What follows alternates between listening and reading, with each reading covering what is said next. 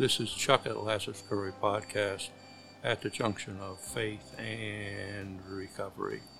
And this is my first podcast after all the great adventures. So it's sort of the uh, adventure podcast. And I am going to tell the story about my adventure and what I learned and what I didn't learn from all of that. I went in for a hernia operation and they gave me a bunch of stuff to try to help with the anticoagulant I took for my AFib. And, um, well, apparently what happened was the anticoagulant um, allowed bleeds to happen in my head. So I came out of the thing, covered for the operation, and I don't know that I had a problem then, but then all of a sudden they said I had a bleed, and they went in and drilled my head to relieve the pressure from the bleed in my head. That was a little weird. Um, and then I recovered from the operation and did the thing, and then I lose track of this stuff. My kids, I came back from taking my son to the airport, and the next day I sounded weirder and weirder, and um, that was. Uh, they took me to the hospital, and then they uh, it was just downhill from there. It was just bad downhill from there, and I uh, ended up uh, I lose track. I mostly I was dreaming during all of this. I don't know whether the dreams were real or it was sort of sort of what happened, but not really accurately. Eventually, things went from bad to worse. The bleed got worse, and then a clot, as clots do, migrated to my my uh, lungs, and you know that stuff kill, can kill you. And they put me on uh, on an intu- intubated me and put me on a thing, and I was a I don't know how long I was on intubation, week, something like that, some time. And they told my kids, it's like this is not good. You know, people die from this. Um, and we had a lot of people praying, apparently. I was completely out of it. I was dreaming or doing whatever. I was out of it. And um, my daughter and my son got a hold of everybody we'd ever gone to church with. And we'd gone to a lot of church, and we had a lot of close friends. And they put in touch us in touch with other prayer warriors. And um, you know, I think I was intubated. I lose track. A week, something like a days, a week, I don't know. Um, but then I started to turn around. Things started to get better. They were afraid I was going to die. And but then with prayer, things started to turn around. And um, I was in the hospital quite a while. But then they, I wasn't conscious really. They transferred me over to a rehab center um, they have an intensive part of rehab center, and they have a uh, non-intensive care. Um, I was in intensive care for quite a while, taking blood, doing the thing, managing my meds, um, and they were praying because I, it was looking like I might be a vegetable, and um, my daughter was terrified, my son was terrified they were praying, um, and I came out of it. I was dreaming all during this time. I was dreaming a lot during this time. You know, I was just, I, I, I was a wreck, um, but I was dreaming. I had a dream life during this time, and um, you know, I don't know whether it's worth it talking about the dreams, but I just dreamed all sorts of crazy stuff. Um, but my daughter was praying. You know, they were they were thinking I was going to be veg- I'd survive but be a vegetable.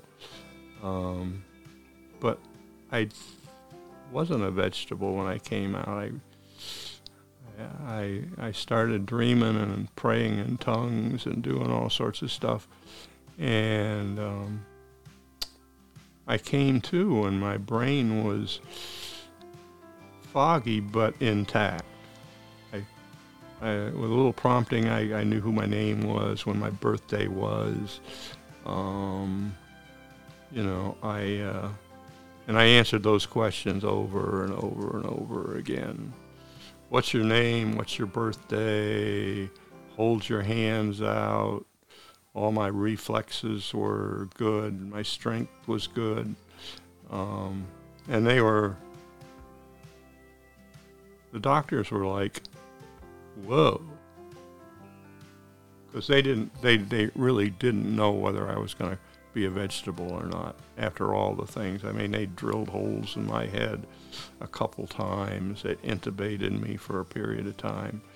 You know, I was really viciously sick for for an extended period of time. Um, CT scans showed blood in my brain. it was it was bad, and I didn't know half of what was going on. It's just that I knew the food sucked. Um, and I and I knew that I was being driven nuts.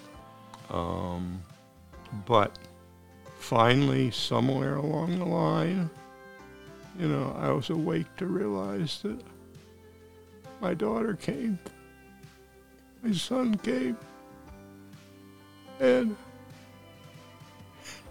and they told me the story, and I told them the story of what I was dreaming, and. Uh, you know, I was returning to a state of betterness, but imprisonment. I was imprisoned on a on a hospital bed. Um, survived on ucky food. I didn't eat much, but uh, I survived on ucky food and Weather Channel. I spent a lot of time watching the Weather Channel. Heat and tornadoes and the reality show stuff of truckers in Canada uh, hauling trucks out of ditches and stuff like that. I loved it. I just absolutely loved it. Um, you know, so I spent quite a bit of time there. I don't know. It seemed like five years, but it was probably a month or two. And they moved me to a less critical, more exercise oriented place. And I just continued to get better enough. And I finally, they let me come home. Um, but I came home and I found out just how crazy it was. So continued up to this day, continued doctor visits, continued debates about how best to treat the complicated bleeding issues in my brain. Um, but the intellect is pretty much there. I mean, I was, was never a star intellect, but, um, you know, I can do this. I was a little disjointed, but I can do this. And this is what I wanted to do in the hospital is I wanted to get back to doing podcasts. Um, and I'm, I'm utterly grateful that I can do this, utterly grateful. Um, you know, but one of the things in the take home lessons, you know, I'm still recovering, I'm still exercising, I'm still have to use a cane. I just started driving again. Um, but what I'm so grateful for is that you know, I, I used to, I had a recording of gospel hymns that I, I, I, I had on my tablet. I had my daughter bring the tablet. I just plugged that sucker into the power and I'd lay in the hospital bed, um, hurting, and um, and played that lasted about an hour and a half. And I just listened to that and, and cry. Just cried, cried, cried. Uh, it was like my heart burnt. I, it was it was the weirdest experience. My heart burnt. But it felt like it was burning as I listened to the things and sung along with them. I don't sing good, but I sung along, and I wept and I cried, and I realized that what this first thing was about, this first podcast, if I got a chance, was going to be about no compromise. I wasn't going to compromise my my faith or my adherence to the faith or my you know my trust in the Lord or anything like that because he had been so faithful. I mean, I'm 77 and I was one sick son of a gun. You know, my legs were at the worst were deep gray, pasty deep gray. Um, you know, I wasn't eating, so I was dropped. I dropped 40 pounds, 45 pounds at the worst. Um, I was weak as a, weak as water when I first got up to do PT. And I was confused, and I was hurt, and I was messed up, really messed up. And, you know, all I knew was, is listening to that music was that, and the kids telling me, you know, Dad, we just went to the prayer warriors and we prayed and prayed hard. And you started to come around. You know, it was during that time that I started dreaming dreams and, and weeping and praying in tongues and waking up. And I have no other explanation that God, through the prayer warriors, called me back. And what am I supposed to do with that? Decide that I'm not going to say the stuff I say? You know, um, no, I'll say the stuff I say. And if you don't like it, you can just not listen. Um, but I am not going to compromise what I say about the Lord. You know, I mean, I'll change if I'm being stupid, which I do that a lot. But I'm not going to change my understanding of who he is and what he is and what he does and what he means for people. You know, and I think that that's the reason I get so much grief is because he is scary powerful and his authority is unquestioned in spiritual realms anyway. I mean, yeah, here you get a little flack because you got, you got, you know, you know, W Devil broadcasting all the time. But he is all powerful, all powerful. And I will make no compromise at all over the fact that Jesus is Lord and King over the affairs of men and that it is his decision alone whether we where we go after we die. His decision alone. You know. And he died so people could be forgiven. But the condition is if we confess our sins and believe in him and make him Lord. In other words, we obey him as best we can. Then we will be in good state with him and we'll be brought to heaven. Um, a little bit of a transition for some of us because um, it, it ain't earth there, it's heaven. It's holiness and righteousness and glory and peace and all those things. Bit of a transition for some of us, but definitely better than what the Bible says other people go, and it's, it's Jesus who gets to say, you know, depart from me, all you evil work doers. So, Jesus is the one that has to say every human being. And that's a little bit hard to deal with. But it is what it is. And this this first podcast is about no compromise. I was dead and now I'm alive. You know, my kids were told when I was intubated that